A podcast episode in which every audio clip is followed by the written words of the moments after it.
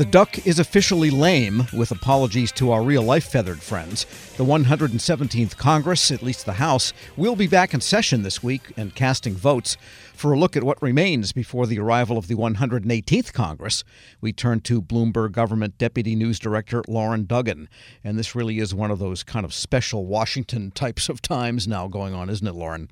Yeah, we're kind of looking at two periods of time: what's right before us and what's ahead. And you know, other systems of government don't do this. Uh, you know, our, our, friends in Britain, they toss somebody out. There's a new prime minister the next day. Um, here, though, we have this six-week hangover where the current Congress still has work to do, even as they begin to look to the new Congress that will start meeting next January, including orientation, leadership elections, and all that kind of stuff that we'll see over the next few weeks as they get ready for the new Congress that meets, as I said, in January. And there are some must-pass things still on the agenda. Absolutely. Um, there's two big things that are hanging over this, and they are important in their own right and will be increasingly viewed as vehicles to get other things done. First, of course, is government funding. That's in place through December 16th under the continuing resolution that was passed in September. The other is the defense authorization bill, which is considered must pass because it authorizes troop pay and sets policy for the Pentagon and has been done for more than six decades in a row. And nobody wants to be the armed services chairman that breaks that record. We did see the Senate come back in October for a brief session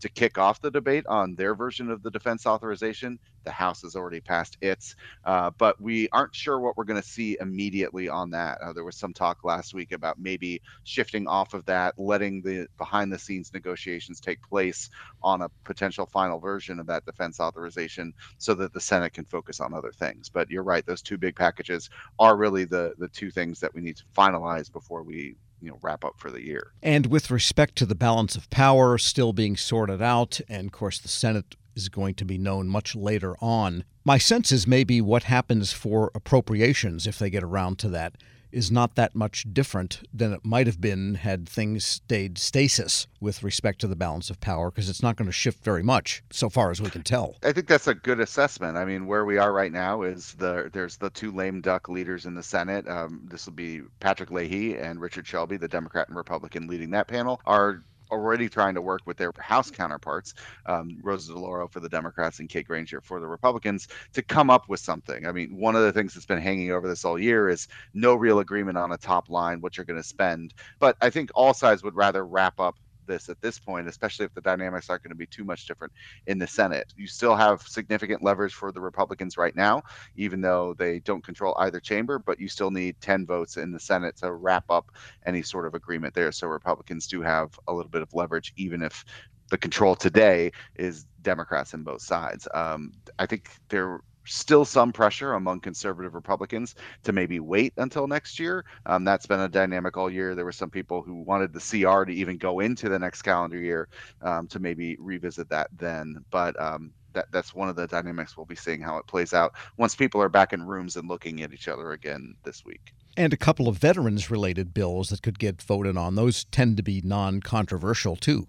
Yeah, that's correct. Um, House Democrats were looking last week at doing some some bills. Some of them are pretty simple, naming VA facilities after um, either veterans or people who were important to the Veterans Affairs community, um, and maybe some other things around you know IT or whatnot. Um, so not perhaps the big veterans packages we saw earlier this year, such as the burn pits legislation, although there is continuing examination of how that's being implemented. And I think a bill that will linger over the Veterans Affairs part of Congress for, for a while as they watch the implementation of that. But veterans definitely top of mind coming out of the Veterans Day weekend. We are speaking with Lauren Duggan, Deputy News Director at Bloomberg Government. Now we have the nomination of Danny Werfel, who was briefly the acting commissioner of IRS during the Obama administration, now being nominated for the permanent job by President Biden a known quantity around Washington, frankly. He spent some good chunk of career in financial management at the White House. Does that look like it'll probably just be okay? I think so. I mean, there are a number of nominations pending, and here's where you know the margin in the Senate really is going to matter for Democrats, and they'll be keeping an eye on, of course, what happens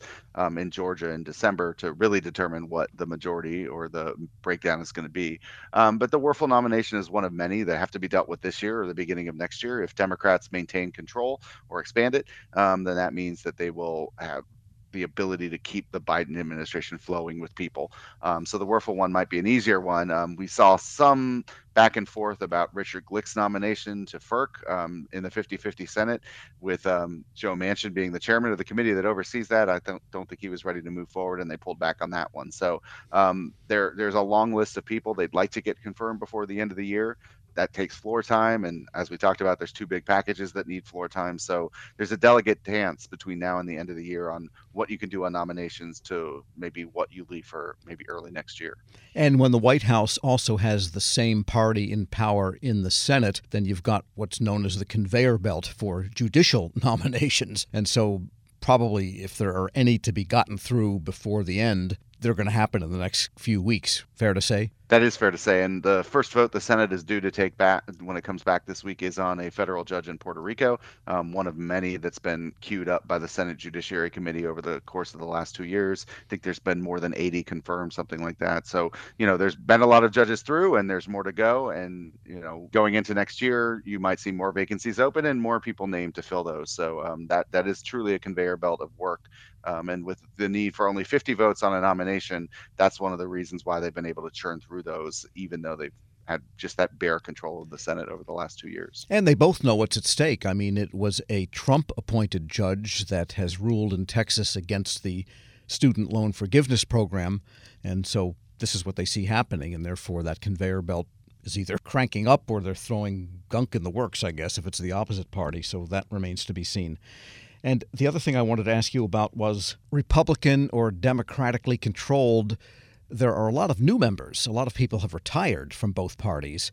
And so I imagine the orientation and training we're going to see pretty soon for, regardless of whether the parties are majority or minority, they're going to get their new people up to speed and, and learned. That's right. Both chambers have their own way of doing this. Um, the House has many weeks of sessions where they bring people in and you know show them the ropes. How do you start an office? How do you become a member of Congress? And then you know also thinking about what committees you want to be on and who the leader should be for your party. So that will be kicking off and and going for several weeks as they aren't members yet. They're members elect or senators elect, but they are going to learn the ropes a little bit. So hopefully they can hit the ground running early next January when they really have the keys to the office and that pin um, that gives them, you know, the access to the House floor and everything that goes with it. So we will see some orientation going on, and and in the weeks to come that will continue. But it's you know it's like any new job, it takes a while to learn the ropes and figure out what to do and, and how to do it. I wonder if anyone has floated the idea of all of the new members, that all the new members, regardless of party, let them get together and get to know each other so maybe some of the hatred won't be inherited from the existing party members. Well, there should be a lot of uh, mixers and social aspects to this as well. I mean, it's probably different than the one in 2020 where COVID was hanging over everything in a much different way than today. So, um, you know, hopefully they can lay the groundwork there and, and get to know each other because um, that that relationship is important. They they do break up into two sides a lot. They have Republican only and Democratic only mem- meetings, but there is a lot of bipartisanship, a lot of working together on bills and identifying common interests as you get to Washington is a big part of that. Lauren Duggan is deputy news director at Bloomberg Government. As always always, thanks so much. Thank you. We'll post this interview at federalnewsnetwork.com slash Federal Drive. Hear the Federal Drive on demand. Subscribe wherever you get your podcasts. Reconnect with a carpool or vanpool. Even if you're commuting just a few days a week, Commuter Connections can match you with others that live and work near or at the same place as you. Prefer taking the bus or train? There's never been a better time to reconnect with transit. Plus, you have the added comfort of knowing Guaranteed Ride Home is there for any unexpected emergency for free. For more options, visit commuterconnections.org or call 1 800 745 RIDE. Some restrictions apply.